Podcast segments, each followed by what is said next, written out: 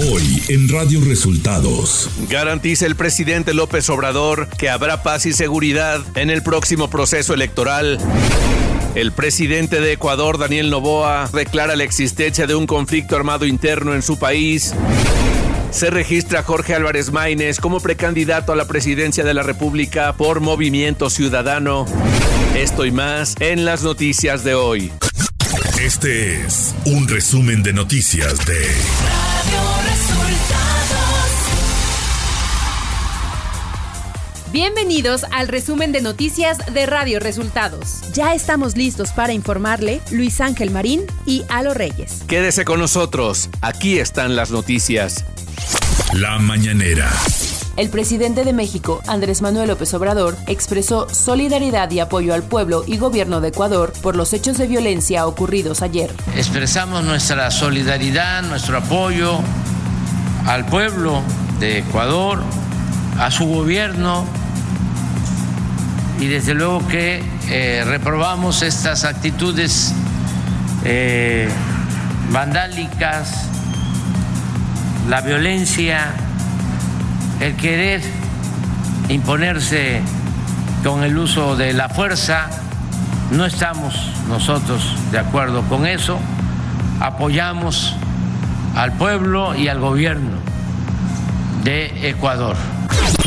López Obrador informó que hasta el momento no hay reporte de mexicanos afectados tras la jornada de violencia que se vivió en Ecuador la tarde del martes 9 de enero. No tenemos información sobre mexicanos que estén afectados por estos enfrentamientos.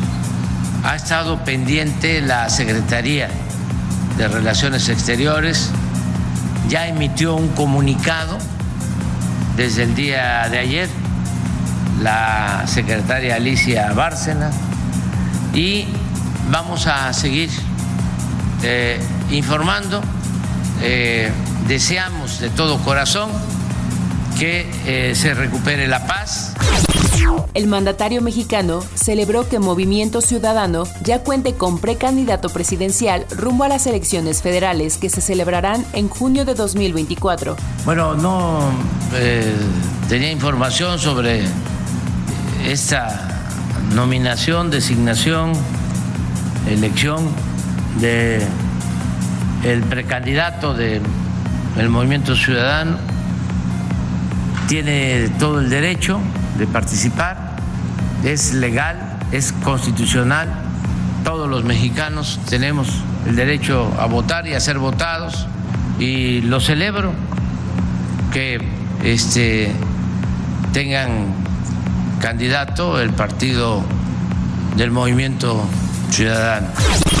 Y ante la celebración del próximo proceso electoral y recientes hechos violentos en Guerrero y otros estados, el mandatario mexicano afirmó que es responsabilidad del Estado mexicano garantizar la paz y seguridad. Bueno, es responsabilidad del Estado mexicano garantizar la paz, la tranquilidad. Vamos a seguir reforzando toda la acción orientada a garantizar la paz en Guerrero y en todo el país. Al llevar a cabo la conferencia de prensa desde Acapulco, Guerrero, el titular del Ejecutivo dio a conocer que los afectados por el huracán Otis ya están recibiendo los apoyos para recuperar y reconstruir sus bienes.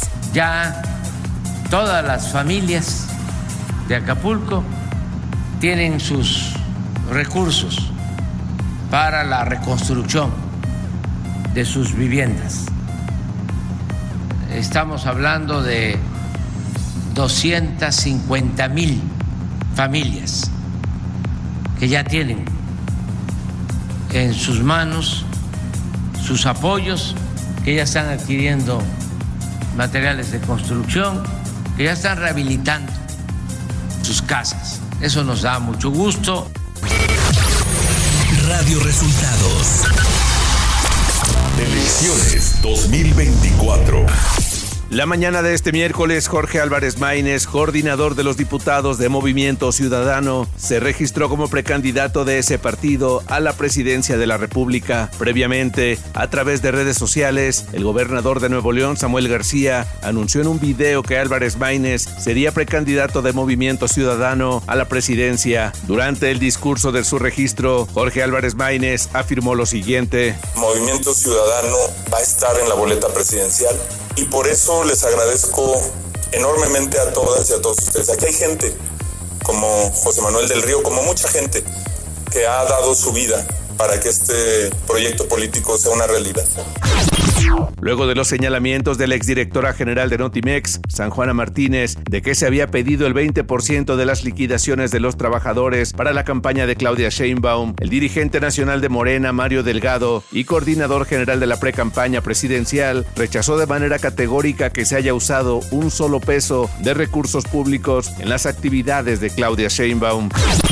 El líder nacional del PAN, Marco Cortés, exhibió en redes sociales el convenio firmado por panistas y priistas en el que se muestra el reparto de cargos políticos al tiempo de exigir al gobernador de Coahuila, Manolo Jiménez, cumplir el acuerdo firmado en 2023 cuando era candidato para que el abanderado a la presidencia municipal de Torreón fuera propuesto por el PAN. Ante esto, la precandidata de la Alianza Fuerza y Corazón por México, Xóchitl Gálvez, reaccionó en sus redes sociales y posteó que los acuerdos en política deben ser solo para servir a la gente y nunca para servir a intereses personales. Mientras que el gobernador priista Manolo Jiménez aclaró que la alianza PAN, PRI y PRD para competir en la elección local no corre riesgo en Coahuila. Comenzó a circular en redes sociales un audio en el que el precandidato al Senado por Morena en Jalisco, Carlos Romelí Bolaños, supuestamente condiciona que si Sheinbaum no le permite designar a los perfiles que participarán en las elecciones de junio próximo, entonces él no iría por la senaduría. Le dije, mire, si usted quiere que esto prenda, así, yo déjeme decidir locales, federales y municipales. Y le dije, aquí si le molesta o si creen que estoy faltando al respeto, ahí está la senaduría, no la necesito. Ante esto, en conferencia de prensa, Claudia Sheinbaum dijo que Romelí Bolaños debe aclarar si el audio es real. Por su parte, el precandidato a senador afirmó en sus redes sociales que el audio que está circulando en WhatsApp está editado y busca dividir al movimiento. Al asistir al cuarto informe de Ernestina Godoy como fiscal de la Ciudad de México, Mario Delgado, presidente nacional de Morena, dio a conocer que la ahora exfiscal aceptó la invitación de Claudia Sheinbaum para participar en la encuesta que definirá la candidatura de la segunda fórmula al Senado por la Ciudad de México. Y le acabo de preguntar si va a aceptar y dicen que sí, lo cual me da mucho gusto. La vamos a meter a la encuesta para resolver la candidatura al Senado por la Ciudad de México. Sería una extraordinaria senadora. Marco Cortés, dirigente del PAN, anunció que Acción Nacional postulará al ex campeón mundial de boxeo Jorge El Travieso Arce como candidato a la Diputación Federal por Hermosillo, capital de Sonora. El INE dio a conocer que extendió los servicios para que la ciudadanía tramite su credencial para votar o realice cambio de domicilio, corrección de datos o reemplazo por vigencia, pues el plazo para estos casos vence el próximo 22 de enero. Muchos de los módulos del INE dan servicio de lunes a sábado, pero ante esta situación abrirán los domingos 14 y 21 de este mes de enero. Nacional. A nombre del gobierno mexicano, la canciller Alicia Bárcena, secretaria de Relaciones Exteriores, condenó enérgicamente los actos de violencia perpetrados por grupos de delincuencia organizada y expresó la solidaridad con el gobierno y pueblo ecuatorianos. Bárcena Ibarra agregó que está lista para atender a la comunidad mexicana en Ecuador que requiera asistencia o protección ante la crisis de seguridad que vive el país sudamericano.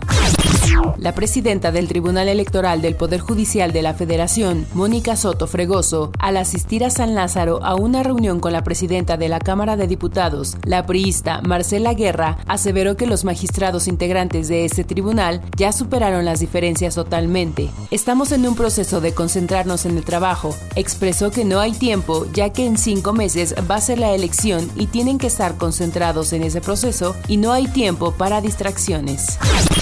La senadora del Partido del Trabajo, Geovana Bañuelos, afirmó la importancia de proteger derechos de migrantes mexicanos y emprender acciones legales en contra de la ley SB 4 del estado de Texas, que convierte la migración en un crimen grave, donde el infractor reincidente podría pasar hasta 20 años en prisión, además de que ordena la expulsión de personas migrantes sin mediar proceso judicial, esto durante la 35ª reunión de embajadores y cónsules convocada por Alicia Bárcena, secretaria de Relaciones Exteriores. El Instituto Nacional de Migración informó que en coordinación interinstitucional con autoridades federales auxilió a 182 personas migrantes transportados en condiciones de hacinamiento en un autobús de pasajeros. Al realizar acciones de verificación en la carretera que comunica a las Choapas, Veracruz, con el estado de Puebla, se ubicó a un autobús en que las personas extranjeras no pudieron acreditar su estancia regular en el país. Ciudad de México. Cecilia Flores, presidenta y fundadora de Madres Buscadoras de Sonora y de México, colocó una manta en el Ángel de la Independencia de la Ciudad de México y reiteró su llamado a la piedad por parte de los miembros del crimen organizado, a quienes les clamó que no maten ni amenacen a quienes buscan a sus hijos, madres, padres o hermanas desaparecidos.